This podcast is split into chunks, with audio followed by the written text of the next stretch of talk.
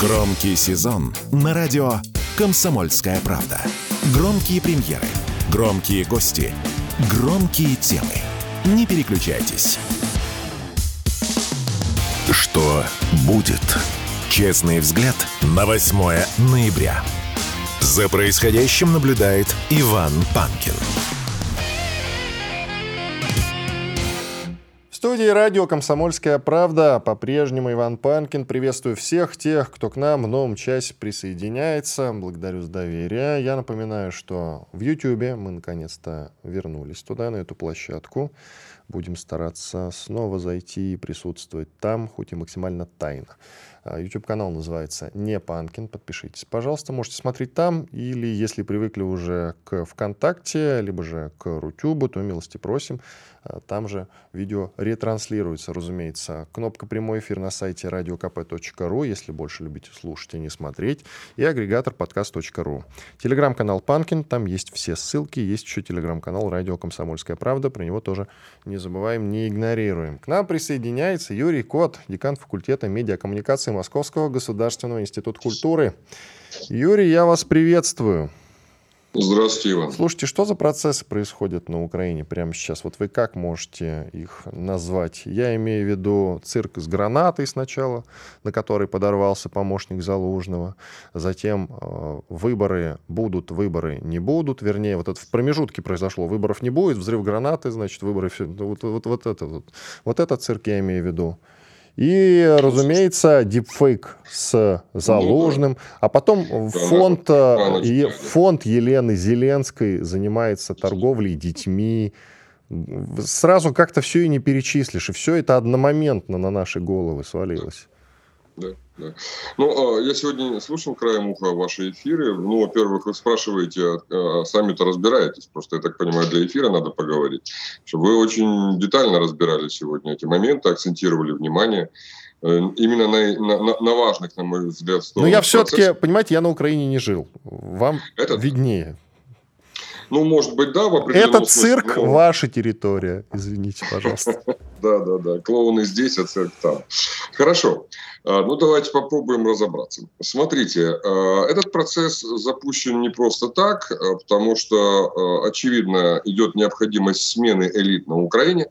Я уже давно об этом говорю, что американцы, видя немощность украинской власти и, в принципе, нежелание украинского истеблишмента, прежде всего, да, и уж народа, живущего на Украине, воевать, э, понимают, что э, после провала контрнаступа, контрнахрюка, да, который они анонсировали так долго, потом пытались его провести в течение лета, вот уже уж, уж зима близится, да, а контрнахрюка все нет. В общем, э, закончилось тем, что провал по многим фронтам, и им необходима опять передышка. Для того, чтобы была передышка, необходимо опять нас э, замотать в каких-то э, мирных инициативах, чтобы мы э, сели за стол переговоров, а каждый день этих переговоров, естественно, будет э, позволять накачать опять Украину, накачать оружием, инструкторами, туда-сюда, провести мобилизации, явные, неявные, ну, в общем, собрать там с полмиллиона, а то и миллион опять, рекрутировать тех, кого поймают, да, и отправить с новой силой на новые участки фронта. В общем, все это понятно, на мой взгляд, ничего сложного в этом нету, но дело в том, что сам по себе Зеленский, так, э, сложившаяся конфигурация, конфигурация власти, конфигурастия, да, э, которая сейчас существует, она не способна на мирные переговоры, потому что является заложником собственных э, деяний, собственных преступлений. Вот. И здесь необходима смена игроков на этой доске. А, в этом смысле самым явным игроком, которого Э, на, на которого можно было бы поменять, это, конечно же, Залужный. Я давно уже об этом говорю, имея доступ к закрытой социологии на Украине, что э, необычайно высокий спрос на э, диктатора, такого, знаете, укра... Пиночета украинского разлива, не, а, ну не, они... надо, не надо с Пиночетом сравнивать. Не надо, конечно, но... Пиночет все-таки, все-таки так или иначе, хоть и на деньги американцев, страну поднял, Чили, я имею в виду. Ну, не так это, ли? И, вот именно а, а этот на американские деньги только Кокса накупил себе. Это, нет, так а я же не, не с Зеленским сравниваю Пиночета, я как раз с Залужным сравниваю. То есть именно а это, это, это тоже Кокс покупал, мы тоже знаем.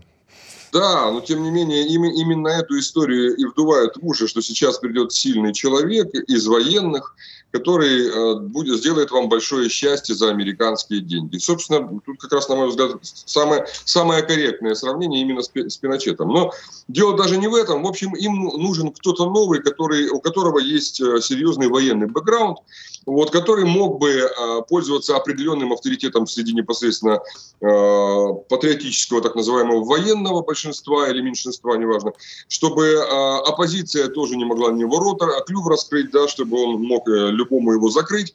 И в этом смысле, конечно, фигура Залужного, ну явно, ну поставьте всех остальных рядом с ним, кто там еще претендент? И Кличко, ну он тупой, как бы, и уже давным-давно... А другой боксер Усик и Арестович Усик, еще слушайте, это там тупой еще тупее. Потом э, дальше мы можем взять с вами кто там? Арестович, Арестович. ну это болтун, который все время врет и потом говорит, что я вас... Я, Не, я ну вас секундочку, это гениальный болтун, на секунду. Ну, ну если... гениальный болтун, но все-таки рядом с... Э, если ставить фигуру Залужного и, и Арестовича, ну какой из Арестовича Пиночет, да? То есть дальше мы можем взять с вами, ну кого там еще там э, претендует э, э, этот э, комик бывший, Притула, то же самое, такой же, как Арестович. Ну то есть там линейка претендентов на э, Булаву, а, а все они проигрывают в этом смысле в сравнении с Залужным. Поэтому, конечно, тем более Залужный э, не случайно э, пошел в атаку из защиты и опубликовал статью программную в западных СМИ, которая, собственно, и послужила триггером к тем процессам, которые сейчас происходят. Ну и дальше уже понеслось. Да, там слева, справа удар, как говорится, взрыв. Вот. И, как обычно, мертвые с косами стоят и тишина. Вот а, здесь э, мы, мы видим с вами, что у Залужного реально уничтожают его доверенное лицо, взрывают э, его кошелек фактически человека, который занимался непосредственно финансовыми вопросами Залужного. Но потом мы с вами видим, как э, против Залужного Э, любовница или девушка, не знаю, как ее назвать, э, его конкурента Сырского запускается с обвинениями, что у него кандидатская не, не, не настоящая депутатша из «Слуги народа». Дальше э, мы видим с вами, как запускается, опять же, история про технологию deepfake, а до этого звучит заявление Вовы Арьева, мерзавца, которого я очень хорошо знаю, мы с ним вместе работали в свое время. Нардепа как раз, который и заявил о том, что якобы новый министр обороны Умеров да, прямо да. сейчас инициирует отставку Залужного. Через 10 минут он свои слова забирает в зад. И да. потом появляется видео, где изображение Залужного, по сути, призывает к революции, к свержению да. Зеленского. Да. Ну, я сегодня, я слушал внимательно, вы об этом сегодня говорили, поэтому я решил особо не акцентировать. А, ну, ну, ну все, все верно, совершенно верно.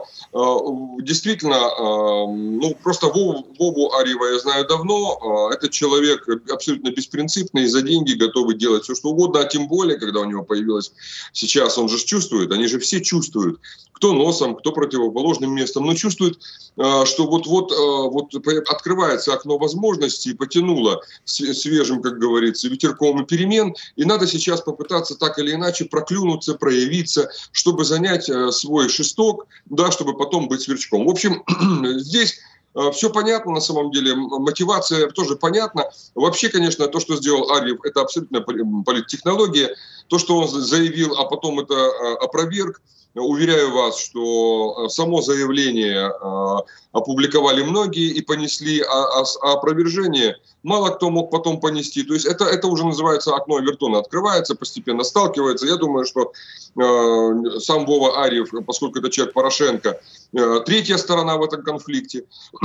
Первая сторона – это Зеленский и его команда, вторая сторона – это Залужный и его команда. Да? А вот Порошенко – это вот как бы старый, как бы тертый калач э, шоколадный, да, который прекрасно понимает, что сейчас вот в этом противостоянии этих двух монстров, а на самом деле и Залужный, и Зеленский – это два мощных монстра, потому что за Залужным стоит армия, и силовики, а за Зеленским стоит машина как бы государственная и, и все прикормленные им коррупционеры. То есть, э, и вот эта вот вся история, э, в принципе, в этой вот мутной воде, в этой каше у Порошенко есть шанс что-нибудь да и поймать, потому что столкнул лбами одного и второго, он может в этой, ну, как минимум, да, увеличить количество там членов своей партии, а, а как максимум вообще опять э, схватить булаву и сесть в кресло президента, пока те будут убивать друг друга. Поэтому здесь все, э, все достаточно понятно. Известная как бы история про украинский э, политический политику до политическое болото, которое опять забулькало, потому что идут перемены. Американцы сказали, необходима замена, необходимо идти на перемирие.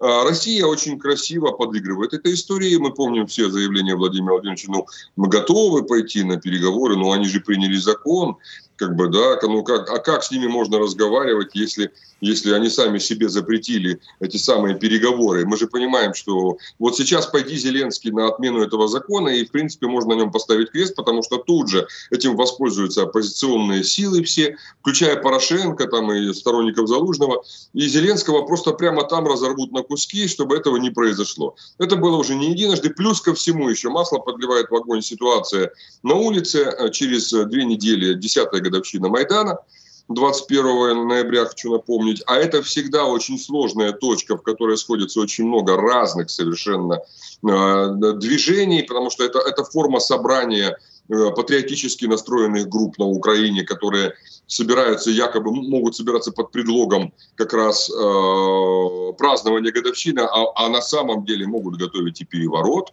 понимаете, могут готовить во все украинский переворот, а могут готовить какой-то частный переворот в отдельно взятой области. То есть здесь э, этот процесс он очень сложный, тем более, что Э, действительно очень многие э, титульные украинцы, вот те самые, которые патриоты, там, как они говорят, все остальное, э, они имеют доступ к медиаресурсам в определенном смысле, и они очень недовольны Зеленским. Юрий, давайте паузу сделаем, продолжим через две минуты. Юрий Кот, декан факультета медиакоммуникации Московского государственного института культуры, Иван Панкин в студии радио «Комсомольская правда». Вернемся буквально после небольшого перерыва. Радио «Комсомольская правда». Срочно о важном. Что будет? Честный взгляд на 8 ноября. За происходящим наблюдает Иван Панкин. И Юрий Кот, декан факультета медиакоммуникации Московского государственного института культуры. Юрий, давайте конкретизируем все-таки. Это история с заявлением нардепа Арьева, украинского, разумеется, который как раз и вбросил информацию о том, что готовится отставка Залужного и инициировал якобы Умеров нынешний министр обороны Украины, совсем новенький, а затем свои слова забрал обратно это все-таки вброс, чтобы расшатать ситуацию, или действительно ситуация имела место быть? Я думаю, что ситуация не могла быть, просто потому что э, Умерова на это место посадили американцы, прежде всего Сорос. Залужный абсолютно проамериканский, контролируемый американцами персонаж. Если Зеленский с Ермаком пытаются там что-то петлять и присягнули на верность давным-давно Британии, а есть определенный внутренний конфликт интересов у британцев с американцами. То есть у них целеполагание одинаковое, нас с вами уничтожить. Но просто если там, например, американцы хотели бы нас с вами душить медленно, то британцы хотели бы перерезать горло быстро. Да, вот в этом, собственно, у них разница. Но все равно эта разница существует, и ее объективно надо принимать во внимание. Поэтому э, этот вброс со стороны э, Володи Арьева, по моей информации и по моим соображениям, это просто попытка подлить маслица в огонь, чтобы горело-горело очень ясно. Интересно. А дипфейк кто с заложенным вбросил, как вы считаете? Ну, я, это это сделали скажу, наши чисто по ощущениям? Или опять-таки это сделано на Украине? Ну, э, если это сделали наши, молодцы. Но это прям оперативно, вот. согласитесь. Это же вот надо так момент подгадать. Тогда да. все-таки все-таки это сделано на Украине, идет какая-то масштабная да, работа. Всего, да, я говорю, вероятнее всего это украинского производства история, потому что они давно уже славятся очень качественным видеопродуктом. Если помните, еще лет пять или шесть назад уже было в, в интернете видео, которое наделало скандал, когда украинские мастера э, дипфейка сделали э, видеоролик, где русские самолеты бомбят Париж. Помните, там это было? Это был скандал целый, потому что реальные парижане испугались, потому что думали, что это на самом деле происходит. Вот в этом смысле, э, конечно, технологически э, там есть специалисты, которые могут это делать очень качественно, а видео достаточно качественное. То есть если не знать, э, как определять дипфейк, да, не обращать внимания, там, на, нет возможности увеличить картинку, да, и посмотреть, например, на те же глаза, которые там в этом видео плавают просто, да, то тогда в это можно поверить, и, соответственно, можно совершить какие-то эмоциональные первые шаги. И дальше, помните, а, вот эта вот история с дипфейком вообще мне напоминает снайперов на Майдане. Вот тогда вот э, на Майдане, когда две стороны стояли и э, все еще не верили в то, что они готовы убивать друг друга, появилась какая-то третья сторона, которая начала стрелять как в одних, так и в других. И после этого закрутилась, завертелась кровавое месиво. Так вот, этот вот дипфейк – это фактически информационные снайперы, которые стоят и бьют, э, сталкивая одних и других лбами. А, а те и готовы столкнуться. То есть, а, опять же, смотрите, я был бы рад, если бы они столкнулись, потому что я не болею ни за одну, ни за другую сторону. То есть, когда Зеленский выдвигался в президенты, я говорил, что за него надо голосовать, ну, как минимум по двум причинам. Если он сделает хотя бы половину из того, что обещает, то тогда наступит мир. Если же он этого не сделает, он будет слабым президентом. А слабый президент Украины нам выгоден в той войне, которая ведется против нас. Сейчас, как бы, когда мы говорим про претендента э, Залужного, я считаю, что, э, конечно же, он будет еще хуже по отношению к нам, чем Зеленский. Более того, конечно же, его приход к власти в определенном смысле обнулит э, и так огромный ворох преступлений, которые натворила власть Зеленского как она обнулила преступления власти Порошенко, если помните. Да, а, это, конечно, с одной стороны хуже. С другой стороны, на самом деле лучшее на Украине не, не станет. Кто бы ею сейчас не правил. Зеленский ли, Залужный ли, или еще какая-нибудь нечисть. То есть это не важно, потому что в стране разваленная экономика, в стране коллапсирует все, что связано вообще с жизнедеятельностью людей. Народонаселение катастрофически падает. Женщины не рождают, кстати, на Украине рождаемость просто ужасающая. Упала за последние несколько лет. Рождаемость упала, да, то есть не говоря уже о том количестве миллионов людей, которые выехали за пределы страны, э, потому что, ну, идут военные действия и условия жизни очень тяжелые. Да, а, а, ну, а мужиков, понятно, да, хватает. Вообще у нормального мужика на Украине жизнь очень тяжелая и судьба незавидная, потому что если он нормальный мужик, не ЛГБТ, да, то э, в любом случае у него выбор невелик. Или все-таки перейти в разряд ЛГБТ и тогда таким образом надеяться пропетлять где-то встроиться в систему, или же уйти умереть на фронт, не имея никаких серьезных военных навыков. Э, да даже имея, все равно умереть. То есть здесь э, ситуация очень сложная для самой Украины. Поэтому вот этот вот конфликт интересов, опять же, американцы Понимаете, вот я не помню, мы с вами, по-моему, все-таки общались тогда, еще говорили. Я, а, да, мы с вами как раз на эту тему разговаривали. Я говорил, что, в принципе, для Запада а, основная задача на Украине – это максимально разрушить эту территорию, эту историческую русскую землю, и потом разрушенной максимально втюхать ее нам, чтобы мы, надрываясь, восстанавливали э, эти земли. Вот, а, собственно, мы с вами сейчас это и наблюдаем. Вы понимаете, то есть задача минимум – это действительно, разрушив максимально ее втюхать нам. Задача максимум – не просто там ее разрушить, но и нас разрушить, да, а, максимально ослабить нас. Потому что смотрите, что предлагал Зеленский за время своего президентства американцев. Он, он такой, знаете, он, он тактик, он не стратег, в отличие, например, от того же Залужного, я так понимаю. Он предлагал в короткую сыграть какие-то э, такие простые схемы, одношаговые или двухшаговые максимум. Например, говорит, так, давайте, говорит, нам Сейчас, значит, давайте денег, и мы сейчас быстренько-быстренько решим вопрос, пойдем на фронте и победим. Сейчас мы прорвем фронт, возьмем Крым, ему дали денег, оружие, много всего дали, не получилось. Ну ладно, а до этого он им обещал, так, сейчас давайте, мы сейчас, говорит, это самое, войдем в Донецк, с Донецка возьмем Донецк, для этого нужен был плацдарм, собственно, в Авдеевке, да, и победим. Ну, пытались, пытались, в итоге мы сейчас Авдеевку берем в кольцо. Да, но сейчас, то есть в короткую такие схемы уже не работают, не получается. Поэтому им нужна ну, необходима схема в длинную. То есть мирные переговоры, как можно дольше будут тянуть. А вся эта задача какая? То есть как только, например, они, если бы они входили в Донецк, то моментально внутри в России, а, они говорили, начнутся внутренние дестабилизирующие процессы, когда русские начнут предъявлять претензии к власти, начнутся гражданские противостояния, и Россия начнет раскалываться. Или же, говорит, мы сейчас, говорит, вот пойдем, говорит, возьмем, говорит, прорвем фронт, возьмем, выйдем на Крым, опять внутри России пойдут дестабилизирующие процессы, гражданское противостояние, и Россия начинает разваливаться. Ни одно, ни второе, естественно, не происходит. Да, э, и сейчас, как бы, они понимают, что разваливать Россию надо по-другому. Поэтому они пытаются сейчас развалить, развалить Россию, максимально разрушив украинскую территорию, потом по попытаться частично ее втюхать нам, чтобы мы занимались ее восстановлением, но обязательно, это крайне важно в этой ситуации, сохранить хотя бы квадратный сантиметр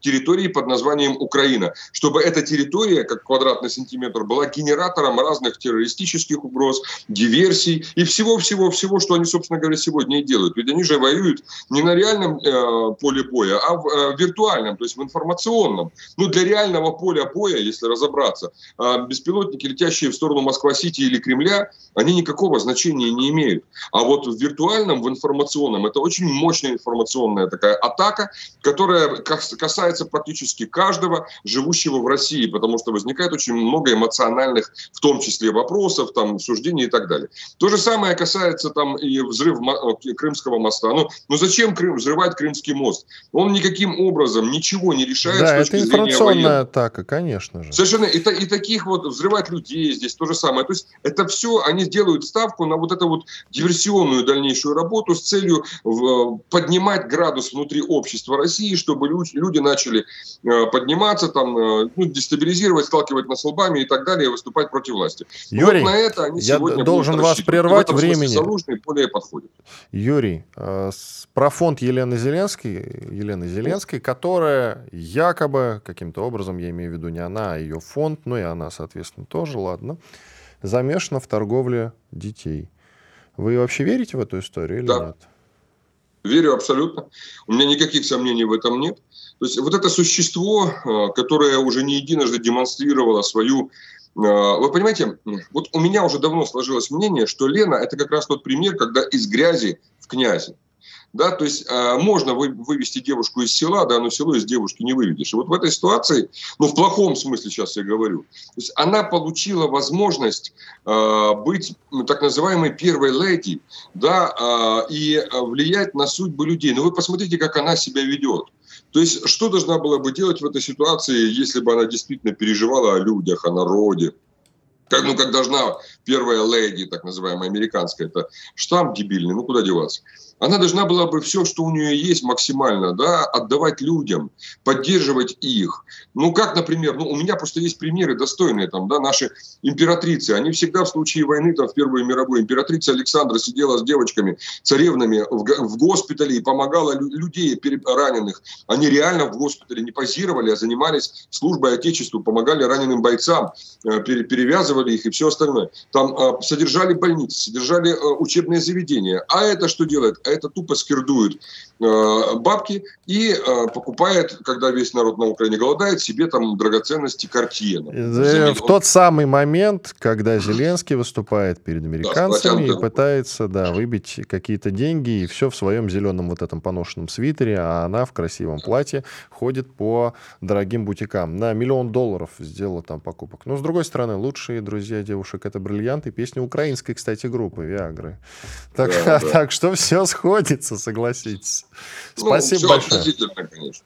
Ну, Знаете, э, коротко, 40 секунд, пожалуйста. Хорошо, Вань. Э, я не сомневаюсь в том, что Зеленская знала о том, что ее фонд торгует детьми, просто потому что это для нее был определенный билет в высшее общество Запада. Там давно уже педофилия процветает буйным цветом. Поэтому Зеленская, я думаю, наоборот, э, инициировала этот процесс в своем фонде, чтобы Спасибо. войти в закрытие. Радио «Комсомольская правда». Никаких фейков, только проверенная информация. Что будет? Честный взгляд на 8 ноября.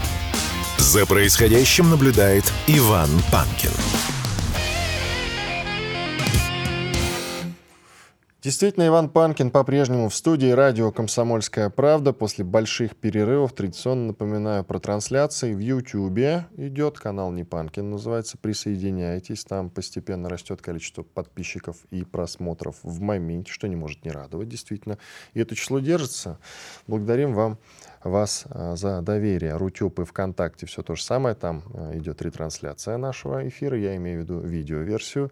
Кнопка «Прямой эфир» на сайте radiokp.ru. Тоже можете ее нажать и слушать нас без картинки уже, разумеется. И телеграм-канал «Панкин», телеграм-канал «Радио Комсомольская правда». Везде подписывайтесь, присоединяйтесь, будьте в курсе. Есть еще один телеграм-канал, который я читаю. Слит на латинице donrf. А, без точки. donrf Рома Донецкий ведет его. Рома Донецкий, приветствую. Всем доброе утро. Блогер, военный корреспондент, на которого я подписан. Э, Ром, у нас с тобой недавно как раз в Телеграме была такая э, дискуссия заочная по поводу покушения на Царева. Сейчас он, слава богу, выздоровел, дал первое интервью и хороший повод поговорить. Ты тогда написал вот в день покушения. А, я здесь подумал, ведь выздоровление Царева даст мощного политика, причем именно украинского, именно наглядно пострадавшего от политического террора Киева, что для Киева результат предельно плохой. Ты написал. Я с тобой поспорил, что, по-моему, на мой скромный взгляд, при всем огромном уважении к Цареву, он регулярно появлялся и в нашем эфире, и в спецпроекты я его в свои привлекал неоднократно по украинской тематике. Он действительно был видным политиком на Украине, делал мощные выступления. А у него курс был на а, мир и дружбу с Россией. Все как надо, но тем не менее, прямо сейчас никакой уже, на мой взгляд, большой политик из него не выйдет. Человек на мой, опять-таки, скромный взгляд, от э, политики как раз устал. И его миссия сейчас быть, ну, таким ретранслятором или даже транслятором правильных идей. Вот и все. Слава богу, что он поправился, но ты по-прежнему говоришь, что э, рождается человек-символ. Вот объясни, что ты имеешь в виду под человеком-символом? Ну, во-первых, во всем пророссийском движении оно большое, нет ярких политиков, которые действительно собой могут олицетворять какой-то другой курс э, для Украины, для тех территорий, которые входят в состав нынешней Украины, и которые могут быть какой-то альтернативой. В этом плане Царев подходит гораздо лучше других. Он относительно молод, он действительно поучаствовал и в событиях 13-14 года, причем очень ярко поучаствовал. Он до сих пор в публичной сфере присутствует – и устал, не устал, усталость, конечно, есть. Есть, конечно, уже определенная апатия у человека, но тем не менее он медийно известная на той стороне, очень известная персона, которая при этом сохраняет активность, и которая теперь ярко пострадавшая от террора. Причем именно от политического террора с политическими целями, потому что никаких постов Олег Царев не занимает. Как минимум это сделает его очень известным человеком и довольно популярным с той стороны. То есть неким именно символом. Символом того, что есть и другие украинские политики, есть и другая украинская политика возможная. И есть как бы выбор и варианты. Есть у меня сомнения на этот счет. Я предполагаю все-таки, что если и может появиться какой-то яркий человек на украинском политическом фронте, которого э, местная публика, что называется, поддержит, он должен быть сейчас этой широкой публике неизвестен. То есть это не должен быть, очевидно, пророссийский человек, которого мы видим здесь и сейчас на нашей стороне, и это, конечно, не должен быть какой-то проукраинский нардеп условный, да, который вдруг переобунется. Нет. Но это вот какая-то темная фигура, темная лошадка, которая внезапно появится. Тебе так не кажется? Нет, не кажется, потому что все фигуры, которые там появляются именно с проукраинского поля, они занимают нынешнюю проукраинскую политику, позицию. Все-таки там и переформатирование сознания произошло довольно серьезно. Политическое поле зачищалось в ноль буквально, и оставались только те, кто готов идти в нужном направлении в нужном Западу направлении имеется в виду. Я все-таки надеюсь на кого-то с политиков иммигрантов, которые сохранили свое мышление вне тех нарративов, которые там вбивались буквально в голову. Медведчук, так например? Что... Нет. А вот кого ты можешь вот назвать? Из молодых? Да ну... в том и дело, что относительно мало. Те, кто на Херсоне и Запорожье засветился, на Донбассе, те россияне это уже совсем другой разговор. У нас в том и проблема, что у нас очень мало ярких политиков, именно украинцев. И Царев из них, наверное, самый яркий. Из медийно известных людей он самый яркий. С однозначной позиции, по крайней мере. Строить Украину мы пытались все годы Минских. Пытаться влиять на их политическое поле, вырастить там каких-то лидеров общественного мнения, которые будут придерживаться позиции близкой нам. Ну, чем все это закончилось, мы видим. А почему, кстати, вот оно так закончилось? Как ты считаешь, почему Украина всегда пытается уйти в отрыв? Скажи, пожалуйста. Она не пытается уйти в отрыв. На самом деле их элиты просто-напросто с Россией быть не хотят. По целой куче причин. Во-первых, они получают доходы от Запада. Это тупо выгоднее. Так, э, секундочку, вот а разве у них было мало денег э, в сытые нулевые? Нет, достаточно. Но когда встал выбор либо жить с Западом, а санкции против них тоже могли вести. Я помню, как на Януковича во времена Майдана давили, причем давили очень даже элементарно, намекая на возможные санкции. Причем он не мог это переступить, потому что мгновенно произошел бы бунт элит, которых это не устраивало. Они выводили денег на Запад, они там покупали промышленные мощности, они там покупали себе жилье, они там держали бизнес, хоть мелкий, ну, как э, говорится, в качестве золотого парашюта годится. Это они вот... уходили на Запад. Вот действительно, почему, почему они сохраняли ориентир на Запад? Есть у тебя ответ? Ведь денег было больше все-таки в России. Тот же Азаров, э, один из министров да, при Януковиче, он э, Премьер. Да, премьер. Он министр, премьер, ты правильно говоришь, э, был в какой-то момент. Азаров рассказывал, что товарооборот с Россией был в десятки раз больше, чем с Европейским Союзом. Какой смысл был перестраиваться-то? И товарооборот был. Я тебе больше скажу, вот вспоминая Донецк довоенный, когда в России, где цены на продукты в среднем были выше, люди из Ростова приезжали в Донецк даже на шопинг на выходного дня. Это было очень выгодно. Это и торговлю развивало, и промышленность, и все прочее. Но при этом, если все интересы, вот донецкий олигарх Ренат Ахметов, дом в Лондоне, предприятия, купленные в Словакии, в Польше, Прибалтике – он э, предпочел Запад, который считал элементарно сильнее в нужный момент. А Запад Люди объективно... свое личное будущее. А Запад, кстати, вот в этой схватке с Россией за Украину, я имею в виду, почему победил? Это потому, что есть такое расхожее мнение. Мы работали с элитами как раз, а Запад, в лице особенно американцев, работал а, с простыми людьми. Ну, я бы простые поправил все-таки на чиновников среднего звена и силовиков – Опять же, один из регионов Западной Украины, 90-е годы. По областному центру бродят военизированное формирование, которое попутно занимается вымогательством между поездками в Чечню, в Абхазию, в Приднестровье, где приобретает боевой опыт, воюя в том числе из России. Местная СБУ их в упор не видит. Вот как пример. Потом из этого сообщества, прости господи, вырастет Саша Билый, небезызвестный. Они работали с бандитами, самыми настоящими на Западе. Они работали с силовиками регионального уровня. Кстати, в Западной Украине силовики, кроме Беркута, фактически свой долг не выполнили. Только в Хмельницкой области в здании СБУ открыли огонь по штурмующим. Во всех остальных просто разбежались. Это как раз Они связано с... А, ну вот, с этой.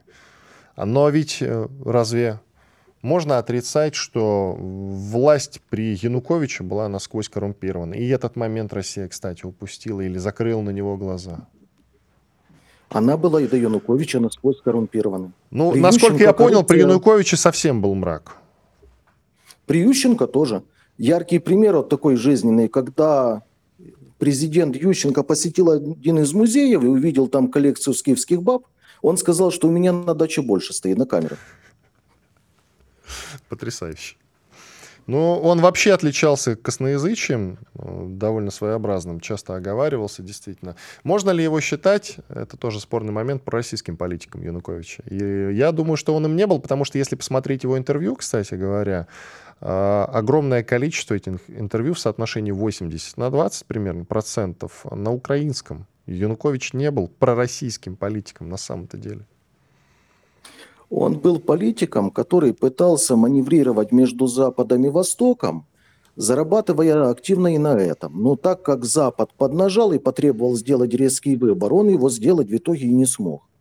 Потому что ассоциация, вот в том виде, которую ее подписали, она действительно больно ударила по украинской экономике, разрушив ее.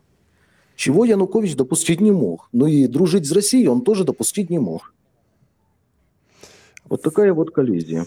Контраст ведь э, помним, как э, Ющенко побеждал. Все были вот в шарфах как раз, да, его портреты везде висели. Он был э, там на всех обложках мировых изданий. Действительно хорошо, что называется, зашел. Как и Зеленский, кстати говоря. А потом у него был все-таки самый низкий рейтинг, даже ниже, чем у Януковича впоследствии. Но, тем не менее, его не свергали, а Януковича свергали. Вот перед перерывом 30 секунд скажи, пожалуйста, почему? А элементарно, если с февраля 2013 года разгонять, что Евроассоциация – это вступление в Европейский Союз, после чего уровень жизни резко вырастет, да это разгоняли все СМИ, в том числе и окологосударственные, а потом осенью сказать, что никакого Евросоюза не будет, то народ, как бы, мягко говоря, удивится и возмутится. Особенно на Западной Украине, где связи с Европой гораздо сильнее. Оставайся, пожалуйста, на связи. Продолжим через две минуты. Роман Донецкий, блогер и военный корреспондент. Громкий сезон на радио «Комсомольская правда». Громкие премьеры, громкие гости, громкие темы. Что будет? Честный взгляд на 8 ноября. За происходящим наблюдает Иван Панкин. И Роман Донецкий, блогер, военный корреспондент, телеграм-канал латиницей пишите Дон РФ, слитно. Ром, давай продолжим. Ты скептик да, по натуре, насколько я могу судить из твоих публикаций в твоем же телеграм-канале. Скажи, пожалуйста, э, ну, в силу того, что мы продолжаем надеяться, что дело на Украине в самой ближайшей перспективе закончится государственным переворотом, в пользу или не в пользу России, это уже вопрос второй, тем не менее. Возможен ли переворот? Ну, с учетом того, что вчера, ты сам знаешь, какие события происходили. Дипфейк, затем якобы отставка Залужного, его, вот, как я сказал, дипфейк, якобы обращение к народу против Зеленского, которое потом было опровергнуто, потому что это изображение, ну и так далее и тому подобное. Все эти вбросы по поводу того, что фонд Елены Зеленской, жены президента, торгует детьми, история с гранатой, которую получил на день рождения советник или там приближенный Залужного – к чему все это ведет? Это ведет к очередной внутриэлитной грызне, которая в латентном состоянии держалась, теперь полезла наружу. Причем в этой грызне у Зеленского шансов как бы не побольше, потому что у него госаппарат под контролем. И госаппарат, в принципе, данный президент более-менее устраивает. Хотя исключить, что самому господину Зеленскому подарят рюмки в виде гранаты, я бы не исключал. 25 января. 25 января у Зеленского день рождения. Все дружно поздравляем, все отправляем подарки Зеленскому. Какой-нибудь да откроет. Желательно все такие, как Судоплатов Коновальцу, конечно. Но это как получится. Хотя на самом деле Штаты там ситуацию контролируют довольно жестко. Если Ермак, глава администрации президента Украины, он соросят, недавно довольно любопытное событие было встреча его с Алексом Соросом, причем предельно публичное, это выражение поддержки, как ни крути, то все-таки Залужный больше завязан на Пентагон. Потому что по военной линии курирует именно его Пентагон. И это не исключено какие-то разбирательства внутри даже не украинских, а американских элит. А к чему они могут вывести, если Владимира Александровича убьет некая группа людей, которую потом назовут российской ДРГ, я ни разу не удивлюсь. Точно так же не удивлюсь, если что-то случится с господином Залужным. Традиция политических убийств на Украине, она идет с 90-х годов, она глубокая, и она довольно циничная, как на мерке даже любого государства, потому что случаи самоубийств двумя выстрелами в голову с контрольным, там скорее норма. Но ты же понимаешь, что вероятнее всего это выдадут за прилет ракеты российской. Да и все. Или ракеты, или ну, то есть тело не покажут, тело с отверстиями ну, да. не покажут, разумеется. И все-таки вероятность именно переворота насколько велика? Да я бы сказал процентов 30. Все-таки не столь жесткая ситуация. По сути, от Зеленского требует часть западных элит провести выборы провести выборы, чтобы легитимизировать происходящее безобразие. Он же, зная, что на, точно на таких же выборах он буквально перехватил власть у Порошенко, этого очень сильно боится и сопротивляется. Видишь, его Госдеп поддержал. Тут вот какая ситуация. Госдеп, вот буквально свежая новость, он поддержал а, отказ от выборов. И, по сути, этот самый отказ легитимизировал то есть, соответственно, выборов ну, действительно сути... уже не будет. И я понимаю, что да, там на Украине не любят сначала сказать одно, как и сделал Зеленский. Сначала, значит, выборы подтвердил, потом опроверг. Потом нардеп Арьев, а, значит, подтвердил отставку Залужного, потом опроверг. Вот такая вот история происходит на Украине. И тем не менее, я думаю, что вопрос с выборами закрыт. Их не будет, если Зеленского не сместят, там ракета не прилетит или еще что-нибудь. Ну, это возможно в любой момент, на самом деле, технически для украинских силовиков организовать убийство своего президента – это дело техники и минут буквально. И еще очень ничего... хочется верить, э, ты извини меня в силу того, что картинки нет, я иногда вот поверх тебя угу. говорю. Э, очень хочется верить, ну, наверное, вряд ли, что это наши судоплатовцы прислали гранату в подарок э, адъютанту Залужного. Или нет? Нет, я не верю в это. Знать мы, конечно, на 100% не можем, но то, насколько они лихорадочно перебирали версии, не имея возможности сочинить более-менее реалистичную, показывает то, что свои работали. По этому заместителю Залужного работали именно свои. Но там же история в чем? Другой советник Залужного подарил ему гранаты. А ты веришь, что майор, человек в звании майора, может доиграться с гранатой? Нет, в принципе нет. Человек в звании рядового, который побывал на линии боевого соприкосновения хоть пару недель, он первое, что вобьет себе в голову, что оружие это опасно. Ну и твой вывод? Кто, зачем и как? Это передали большой примет Валерию Залужному от Володи Зеленского. Вот единственный логичный, непротиворечивый вывод, который здесь может быть. Никакого тупика на фронте нет. Да? Не говори об этом, пожалуйста. Ну да. Вот такой посыл. Не требуй выборов. А, ну выборы он, по-моему, не требовал, но вот он же дал это громкое интервью, Зеленскому потом пришлось опровергать про тупик на фронте как раз-таки. И сразу после ну, этого его адъютант получает гранату. Гончаренко, он к силовикам тоже ближе на самом деле. Так что не исключено, что историю с выборами начали раздувать именно с подачи Залужного. Хм. Ну и по совокупности заслуг награда пришла, подарочная. Прекрасно. Ждать ли второго такого подарка или Залужный все понял, как ты думаешь? Залужный то все понял, но я бы не исключаю, что ответный подарок случится. То есть все-таки 25 января Зеленский получит уже э, рюмку, да? Только не рюмку. Ну чего Зеленский обязательно? Есть его заместитель, есть тот же Данилов, есть еще куча людей. Все они выезжают в район ЛБС регулярно. И если снаряд, само собой, российский, не может же украинца по себе стрелять, прилетит именно в ту точку, где он находится, но никто особо и не удивится. Они все спишут на Россию, в том-то и дело. Но это нам э, Даже... только для подъема боевого духа нам на пользу, разве нет? Я понимаю, что нет, ну на Западе да. нас обвинят, но так вот чисто, знаешь, чтобы мы приосанились, ну, наконец-то большую фигуру, крупную рыбу грохнули. Порадуемся. А на это им, откровенно говоря, плевать. Там логика такая, что интересы элитных групп гораздо выше интересов что государства, что народа в целом. Вот, кстати, и феномен, почему ушли от России. Потому что личные интересы отдельных людей требовали ухода от России. А на интересы вообще всем плевать. Тупик на фронте. Вот э, то, что сказал Залужный как раз. Это можно воспринимать всерьез эту информацию? Тупик на фронте для обеих сторон, имел в виду Залужный. Или как ты понял его интервью, в котором он об этом сказал? Я его понял очень просто. Господин Залужный попросил более современное оружие в еще больших количествах. Конкретно РЭП, БПЛА, более современные ударные ракеты и прочее вооружение.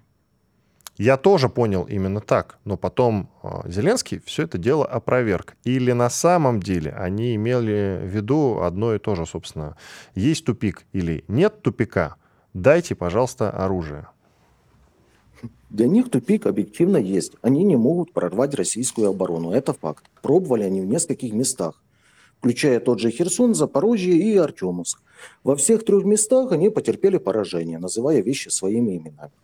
Причем поражение довольно серьезное. Потеряли массу техники производства НАТО, потеряли кучу подготовленных, отлично подготовленных на Западе же людей. Для них тупик есть. Чтобы его преодолеть, нужна авиация, ракеты и новая электроника. Сейчас они это выпрашивают, что мечом, что катанием. Есть еще одно заявление, которое я хочу с тобой обсудить. Э, словацкий министр иностранных европейских дел Юрай Бланар, его зовут, заявил, что как раз вот по ходу нашего с тобой обсуждения, конфликт на Украине не имеет военного решения. Ну, это заявляли уже куча политиков венгерских, и словацких, и всяческих других. Да, Восточную Европу бы устроило на самом деле какие-то новые Минские. Почему? Потому что это бы возобновило в первую очередь торговлю с Россией, что им приносит неслабый доход. Ну, на самом-то деле конфликт на Украине военное решение как раз имеет, и мы все это знаем. А вот мирного решения не просматривается хотя бы по причине того, что позиция нынешних украинских властей, она настолько русофобская, что любое перемирие, в принципе, рано или поздно, причем скорее рано, перерастет новую войну. Без вариантов. И ладно, в силу того, что... Или мы успеем все-таки, коллеги, подскажите, фрагментик песни послушать, да? Ром, давай песенку послушаем. Оставайся с нами. Значит, опять домой В этот волшебный сон Магадан Сон, где короткой весной Я как пацан влюблен.